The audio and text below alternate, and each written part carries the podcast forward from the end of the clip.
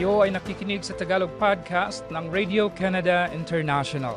Ikatlong linggo ng Hunyo 2023. Aming ihahatid sa inyo sa susunod na 10 minuto ang maiinit na mga balita tungkol sa Canada at sa Pilipinas. Ako si Rog Cultura, ang iyong tagapagbalita mula sa Toronto. Sa ulo ng mga balita, Watawat ng Pilipinas pinalipad sa iba-ibang parte sa British Columbia sa nagpapatuloy na Filipino Heritage Month. Mga taga-Canada tatanggalan ng access sa balita sa Facebook at Instagram, sabi ng kumpanyang Meta. Bahay ng mag-asawang Canadian-Filipino kasama sa naabo ng sunog sa Toronto. Eraserheads concert sa Ontario umukit sa kasaysayan ayon sa isang event strategist. Bagong mga patakaran sa wage fixing at poaching, nagkabisa na ngayong araw. Ito ang Tagalog Podcast ng Radio Canada International. Ipinatupad na simula ngayong araw ang bagong mga patakaran na magpapataw ng mabibigat na parusa sa employer na magmamanipula sa pasahod at maghihigpit sa paglipat ng trabaho o anti-poaching. Isa na ngayong kriminal na pagkakasala para sa dalawa o higit pang mga employer ang makikipagsundo para ipako, ipanatili, ipababa o iko-control ang pasahod. Ipinagbabawal pati ang kasunduan na pumipigil sa mga kumpanya na kumuha o higpitan na huwag maalok ang trabahante ng bawat isa. Nangyari ito matapos amendahan ng federal na gobyerno ang probisyon sa sabuatan sa ilalim ng Competition Act noong Hunyo 2022.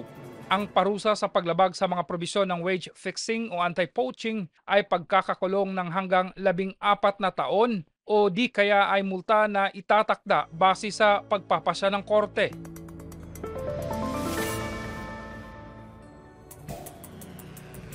Para sa iba pang balita, bisitahin ang aming website ici.radio-canada.ca. Ang reunion concert sa Hamilton, Ontario ng sikat na Filipino rock band noong 1990s na Eraserheads ay nagmarka sa kasaysayan sa North America.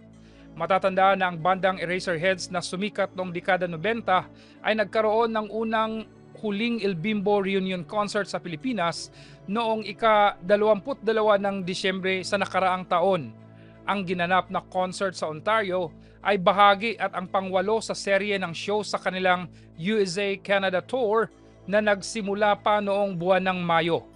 Bago ang concert ng banda sa Ontario ay galing sa show sa Edmonton, Alberta sina Eli Buendea, bokalista, Marcos Adoro, gitara, Buddy Zabala, bass, at Raymond Marasigan, drums.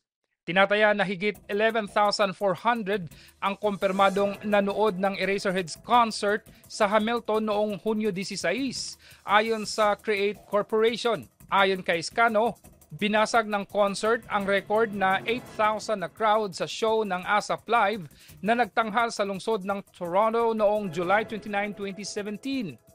Deklara niya, ang reunion concert ng Eraserheads sa Hamilton ang pinakamalaki sa kasaysayan ng shows ng Filipino artist sa Canada.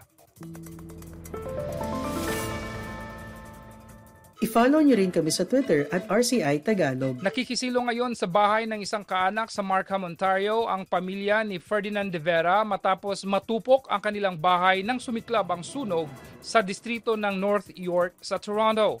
Nagsimula ang sunog bandang alas 7 ng gabi sa bahagi ng Kill Street at Finch Avenue West. Walang tao sa bahay ng pamilya de Vera nang sumiklab ang sunog na nila ay nagsimula sa katabing bahay. Naiulat na nagpalala sa apoy ang mahangin na panahon nung mga oras na sumiklab ang sunog.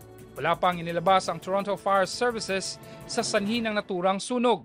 Inaalam pa ng Radio Canada International ang kabuuang danyos sa nangyaring sunog. Sundan niyo rin kami sa Facebook at Radio Canada International Tagalog. Kinumpirma ng higanteng social media na Meta na ititigil nila ang access sa balita ng social media sites nito para sa mga gumagamit ng kanilang platform sa Canada.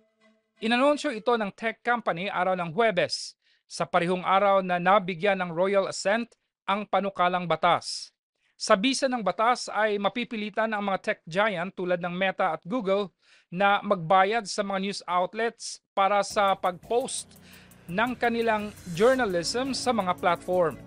Sinabi ng Meta na sisimulan nila i-block ang mga balita para sa mga users sa Canada sa susunod na mga buwan.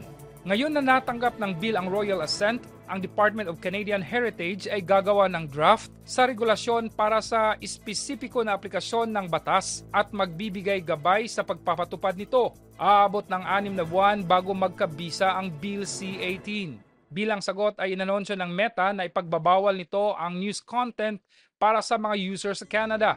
Una nang nagbanta ang Meta na ititigil ang pag-access sa content ng balita para sa mga user ng Facebook at Instagram sa Canada sa unang bahagi ng buwang ito. Ang test para rito ay patuloy pa, sabi ng Meta. Pinag-isipan na rin ng kumpanyang Google ang parihong paraan ng Meta para harangan ang mga balita Ipinakilala ng federal na gobyerno ang Bill C-18 noong Abril 2022 na layunin ang pilitin ang mga digital giant na bayaran ang mga publisher ng balita dahil sa paggamit ng kanilang content. Ayon sa gobyerno, higit sa 470 media outlets sa Canada ang nagsara mula noong 2008 at hindi bababa sa one-third ng mga trabaho sa pamamahayag sa Canada ang nawala sa mga panahong iyon. Itinaas ang watawat ng Pilipinas sa iba't ibang lungsod sa British Columbia ngayong buwan. Lilipad ang mga watawat ng Pilipinas sa lungsod ng Vancouver ngayong buong buwan ng Hunyo sa Denman at Davie Flag Island upang gunitain ang Araw ng Kalayaan ng Pilipinas at ang Filipino Heritage Month sa Canada. Noong ikalabing isa ng Hunyo, ang watawat ng Pilipinas ay itinaas naman sa unang pagkakataon sa Burnaby para sa nabanggit na mga okasyon. Dumalo sa flag raising ceremony sina Consul General Arlen Magno. Sa kanyang talumpati, hinikaya ni Consul General Magno ang komunidad ng mga Pilipino na ipagpatuloy ang pagsulong sa mayaman at diverse na kultura ng Pilipinas at itaguyod ang mas malakas at mas nagkakaisang komunidad. Sa lungsod ng Richmond naman, naganap ang ikasyam na Philippine Flag Raising Ceremony na pinangunahan pa rin ni Consul Magno kasama ang mga kalalakihan at kababaihan ng Philippine Consulate General sa Vancouver. Ang flag raising ceremony ay inorganisa ng Multicultural Helping House Society at naganap sa Richmond City Hall noong Hunyo 10. Nakiisa sa selebrasyon sina Richmond Acting Mayor Andy Hobbs, Member of Parliament Wilson Miao, Member of Legislative Assembly Teresa Watt, Henry Yao, at Kelly Green. Inihatid naman ng ibang opisyalis ang kanilang pagbati upang markahan ang okasyon.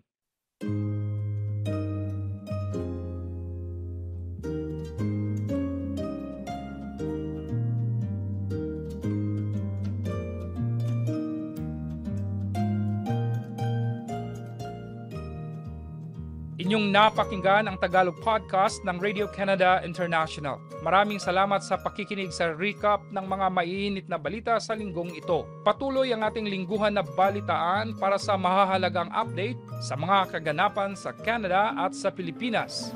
Bisitahan ang aming Radio Canada International Tagalog website o kaya i-like at sundan kami sa RCI Tagalog Facebook page at Twitter para updated ka sa mga balita. Ako ang inyong lingkod, Rog Cultura, ang inyong tagapagbalita mula sa Radio Canada International. Maraming salamat.